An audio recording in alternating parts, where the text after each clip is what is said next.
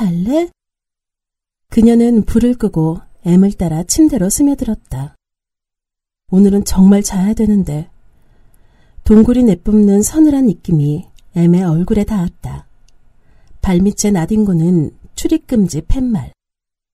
튀어나온 못이 따끔하게 발바닥을 찔렀다.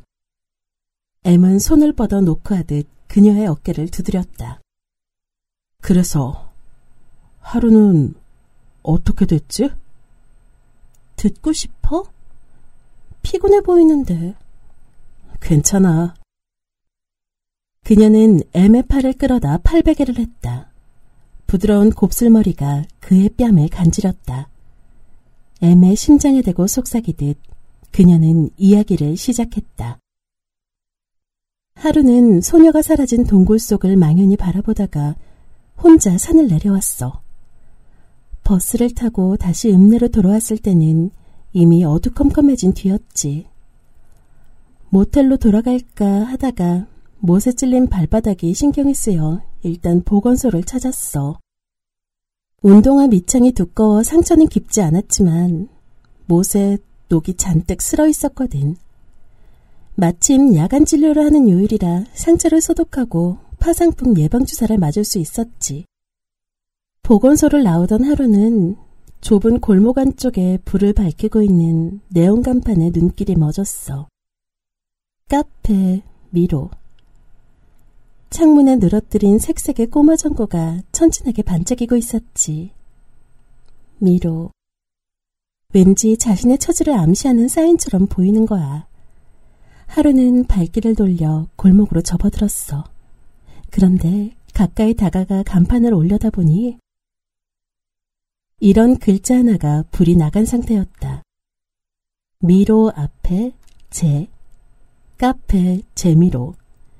피식 웃음이 나왔다. 아무려나. 문을 밀고 들어가니 짭조름한 오징어 냄새가 손님 맞이를 했다. 어스레한 실내에 그래도 사람들이 드문드문 앉아 있었다. 테이블마다 놓인 원색의 오일램프와 벽에 걸린 5, 60년대 할리우드 여배우들의 흑백 사진이 묘한 대조를 이루었다. 나는 구석 창가에 자리를 잡고 맥주와 마른 안주를 시켰다. 차가운 맥주가 알싸하게 목구멍을 훑어내리자 조금 전 폐광에서 있었던 일이 아스라이 밀려나는 느낌이었다. 꿈을 꾸었나? 뭔가에 홀린 것도 같고 전멸하는 꼬마정거 불빛이 얼굴을 간지렸다. 외지서 오셨나 보네. 혼자 생각에 잠겨 있느라 바로 옆에 사람이 서 있는 것도 몰랐다. 희끗한 곱슬머리에 뱃살이 두둑한 남자는 연미복을 입고 있었다. 지금 이곳에서 가장 어울리지 않는 복장을 꼽으라면 바로 연미복이 아닐까? 조그만 나비 넥타이가 목에 실팍한 살집에 파묻혀 허우적거렸다. 그렇다면 이 매직박과 한잔해야지. 남자는 들고 있던 잭 다니엘스 사각병과 양주잔 두 개를 테이블에 올려놓고 맞은편 자리에 앉았다. 딱히 내 의사를 물은 것도 아니었기에 난 가만히 그를 건너다 보기만 했다. 남자의 입가에는 사람 좋은 미소를 따라 팔자주름이 편안하게 들어앉아 있었다. 이 복장은 신경 쓰지 마쇼. 난 매지션이거든. 저기 산 위 카지노 호텔에서 공연을 하지. 매지션? 아, 마술사요. 사람 공중으로 띄우고 상자에 쳐넣어 톱으로 자르고 칼로 쏘시고 뭐 그런 일이지. 남자는 껄껄거리며 양주잔 두 개에 술을 따랐다. 한 잔을 내 앞에 밀어넣고 자신의 잔을 비웠다. 그런 빤한 눈속임 말고 내가 진짜 백이 마술 하나 보여드릴까? 남자가 뭉뚝한 손가락으로 접시에 있던 피스타치오 하나를 집어 껍질을 반쪽만 떼어내더니 테이블에 놓았다.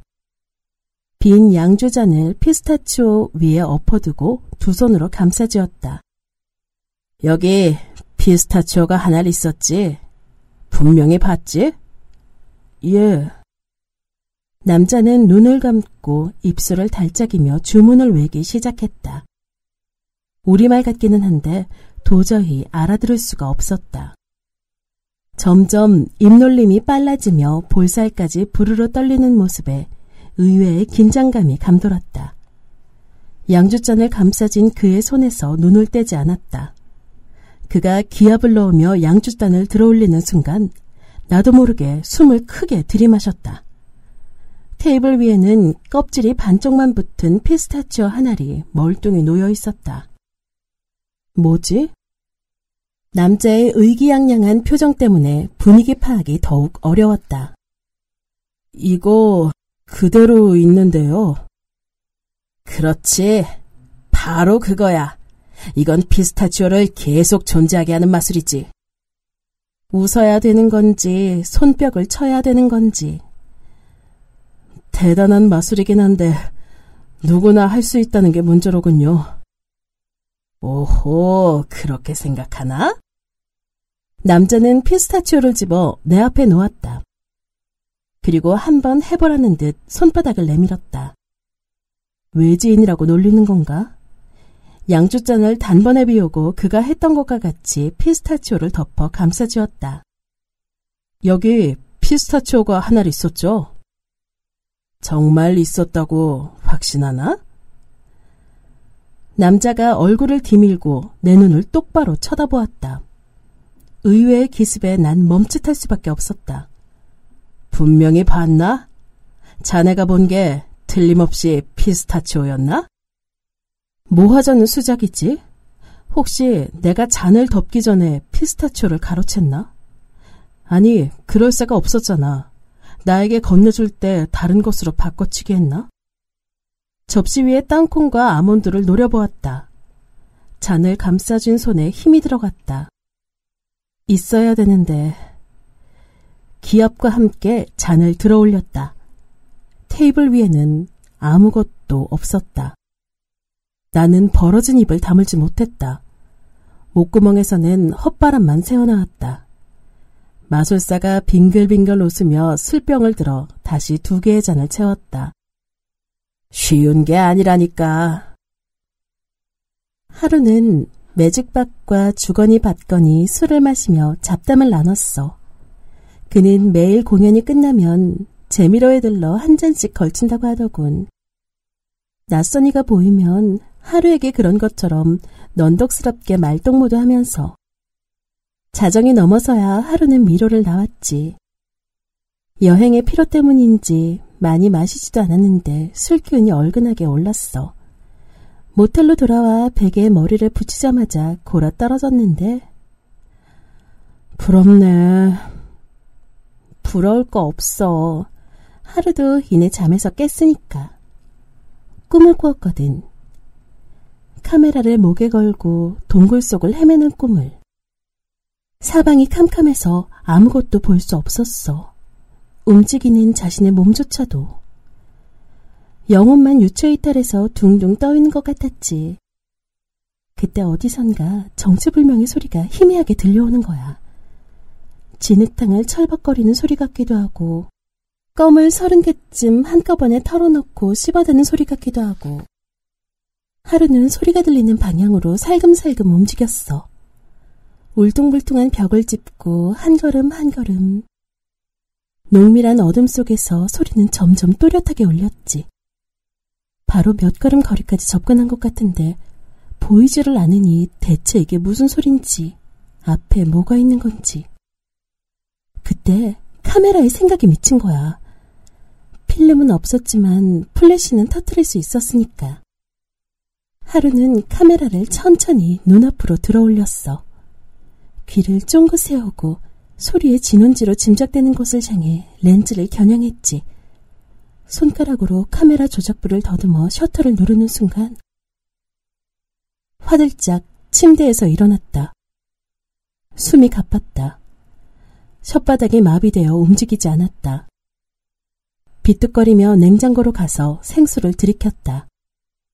차가운 물방울이 고드름이 되어 식도와 위장벽을 콕콕 찔러대는 것 같았다. 티셔츠가 식은땀으로 푹 젖어 있었다. 맙소사, 그게 뭐였지? 창문을 열자 산간의 사늘한 밤 공기가 땀을 식혀주었다. 젖은 티셔츠가 차갑게 몸을 조여들었다. 꿈속의 광경이 머릿속 필름에 새겨진 것처럼 여전히 아른거렸다. 플래시가 터지는 찰나의 순간 사각 프레임에 스쳐간 장면. 검은 진창에 널브러진 깡마른 몸뚱이, 너저분하게 헝클어진 빨간 머리칼, 살점이 뜯겨나간 팔뚝과 허벅지, 그 사이로 드러난 누렇게 변색된 뼈다귀. 움푹 팬 옆구리에서 흘러나와 죽은 구렁이처럼 늘어져 있는 검붉은 창자. 소녀의 사체 옆에 그것이 앉아 있었다. 커다란 개구리 같은 몸뚱이는 굽실굽실한 검은 털로 뒤덮여 있었다. 가슴에 늘어진 네 개의 젖과 쩍 벌어진 다리 사이에 매달린 주먹만한 불알. 이마 한가운데 뾰족한 뿌리 솟은 머리통은 돼지 같기도 하고 늑대 같기도 했다. 아니, 생각해보니 사람 같기도 했다. 녀석은 입안 가득 소녀의 살점과 내장을 베어물고 있었다. 몽탕한 주둥이는 붉게 물들었고 입가로 피와 육즙이 흘러내렸다. 가장 끔찍했던 건 나를 빤히 쳐다보는 그놈의 눈이었다. 마치 여물을 되새김질하는 송아지처럼 초롱초롱하고 순박한 눈망울. 애매 머릿속 필름에도 하루의 꿈이 고스란히 새겨졌다. 의식이 가물가물 흐려질수록 그녀의 목소리는 더욱 또렷하게 들려왔다. 귀로 들어와 고막을 올리는 게 아니라 피부에 퍼져 있는 감각세포들이 직접 흡수하는 것 같았다. 이튿날 하루는 몸이 으슬으슬했어. 밤새 창문을 열어놓은 탓에 감기에 걸린 거야. 한나절 누워 쉬면 괜찮겠지 했는데 갈수록 열이 펄펄 끓고 침대에서 일어날 기운도 없더라고. 다행히 여주인이 묵주를 감은 손으로 약을 사다 주고 끼니 때마다 식사도 가져다 주었어. 곰살궂게 걱정을 하는 것도 아니고 늘 하는 일이라는 듯이 심드렁한 태도로 매번 고맙다는 인사를 건넸지만 그녀는 별반 대꾸도 않더군. 그렇게 하루는 정신이 혼미한 상태로 며칠을 끙끙 앓았지. 폐장 시간이 지난 유령의 집을 홀로 헤매는 기분이었어. 귀신들도 전부 퇴근한 유령의 집을. 간신히 회복되어 모텔 밖으로 나왔을 때는 주위의 산들이 울긋불긋하게 변해 있더라고. 그새 단풍이 깊어진 거야. 하루는 되찾은 원기를 만끽하며 종일 산행을 했어. 필름도 없는 카메라에 가을의 절경을 담으면서 삼겹살로 저녁도 거하게 먹고 모텔로 돌아와 단잠에 빠져들었지. 다음 날은 일어나자마자 인근에 있는 절을 두 군데 둘러보았어. 고요한 산사의 분위기가 마음을 차분하게 다독여주더라고. 다음 날은 마침 5일장이 열리는 날이라 장터 구경을 갔고, 그 다음 날은 읍내를 구석구석 배회했고, 또 다음 날은 카지노에 올라가 멍하니 슬롯머신의 레버만 잡아당겼고, 그렇게 하루는 지친 몸과 마음에 편안한 휴식을 선사했어. 날이 저물면 재미로에 들러 매직박과 술잔도 기울이면서 시간은 신압으로 지나가더군. 하지만 쇠락한 관광지의 일상이 반복될 뿐 아무리 흘러 흘러가도 강줄기는 나타나지 않았어. 안경사의 자살도 어느덧 하루의 의식 속에서 희미해져 갔지. 어느 날 점심으로 순대국을 먹으며 헤아려 보니 더블유업에서 머문 지도 벌써 한 달이 넘은 거야.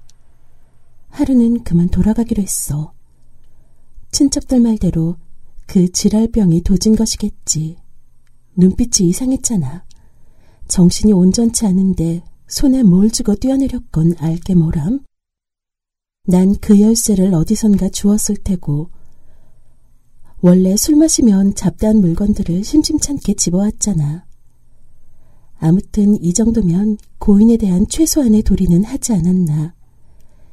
일사천리로 상황을 정리하고 하루는 짐을 챙기기 위해 모텔로 향했어. 그런데 중간에 뭔가를 발견하고 발길을 멈춘 거야. 그게 뭐였을까? 응? M은 그녀가 자신에게 질문을 던졌다는 것도 얼른 깨닫지 못했다. 하루가 모텔로 돌아가다가 뭘 발견했을 것 같으냐고. 글쎄, 모르겠는데? 아무거나 말해봐. 생각하지 말고 즉흥적으로 떠오르는 걸. 어, 도서관? 그래. 하루는 읍사무소에 붙어 있는 조그만 도서관을 발견했어. 왜 이걸 진작 못 봤을까 고개를 갸웃거리는데 그때 뭔가 머릿속을 반짝 스쳐가는 거야. 하루는 도서관으로 들어갔어. 신문에 크로스워드 퍼즐을 풀고 있던 사서가 힐끔 한번 쳐다보더니 다시 책상 위로 고개를 숙였지. 시골 도서관답게 사람은 아무도 없고 몇 개 되지 않는 서가는 구멍이 숭숭 뚫려 있더군. 하루는 곧장 신문을 종류별로 재본해 놓은 서가로 가서 지방 소식을 전하는 지역 신문처를 꺼냈지. 3년 전의 것으로. 구석 책상에 앉아 한장 한장 넘기며 훑어보았어. 억새꽃 축제 소식, 군부대 가을철 일손 돕기 소식, 노인 게이트볼 대회 참가 소식, 사랑의 연탄 배달 봉사단 소식. 반나절을 그러고 있다가 사건 사고란에서 그 기사를 발견한 거야. 지난 11일 W읍 S모텔에서 20대 여성이 손목을 긋고 욕조에 빠져 숨져 있는 것을 모텔 주인 한모 씨가 발견해 경찰에 신고했다. 한 씨에 따르면 이 여성은 전일 오후 4시경 방을 잡아놓고 나갔으며 돌아오는 것은 보지 못했다고 한다. 경찰은 누군가 침입한 흔적이 없고 몸에 다른 외상이 없는 것으로 보아 이 여성이 자살한 것으로 추정하고 수사를 진행 중이다. 기사는 그게 전부였다. 소박한 지역 소식들이 대문짝만하게 지면을 장식하고 있는 것과는 대조적이었다. 그날 이후의 신문을 면밀히 살폈으나 진행 중이라는 수사에 대한 추가 기사는 없었다. 안경을 벗고 얼굴을 문질렀다. 20대 여성, 자살, S모텔. 사각 볼트 안경이 신문 위에 양반다리를 하고 앉아 멀거니 나를 쳐다보았다. 멀리서 강물 흐르는 소리가 희미하게 들려왔다. 매직박은 일찌감치 재미로에 자리 잡고 있었다. 조선족 기예단이 새로 영입되면서 공연 일수가 줄었다고 한다. 그리 서운한 기색은 아니었다. 나는 이별주를 사겠다며 잭 다니엘스를 주문했다. 떠나려고? 예, 내일. 아쉽네. 자네처럼 술벗하기 좋은 관광객도 드문데. 오지랖 넓은 매직박이라면 사건의 뒷얘기를 알고 있지 않을까? 하지만 왜 그런지 선뜻 입이 떨어지지 않았다. 잡담을 나누며 술병이 절반 정도 비어갈 때를 기다려 지나가는 말로 운을 떼었다. 낮에 하도 심심해서 도서관에서 지역신문을 봤어요. 기사들도 참 평화롭더라고요. 도시에서는 신문만 펼치면 온통 험악한 기사들 뿐인데. 정말 심심했구먼. 호텔 올라와서 기예단 공연이나 구경하지 그랬어. 볼만하던데. 그런데 말이죠. 유독 눈에 띄는 기사가 하나 있더라고요. 3년 전쯤인가 여기서 20대 여자가 손목을 긋고 자살했다고 S 모텔이라고 나오던데. 자네가 묵고 있는 색각 모텔이야. 매직박은 냉큼 말을 받았다. 그 사건 기억하세요? 그럼 난 그 여자를 직접 봤어. 그레이스 켈리를 닮은 우아한 여자였지. 매직박은 벽에 걸린 그레이스 켈리의 흑백 사진을 애잔한 눈빛으로 바라보았다. 죽기 전날 그 커플이 여기 왔었거든. 커플이라고요? 음, 어떤 남자하고 같이 왔었어.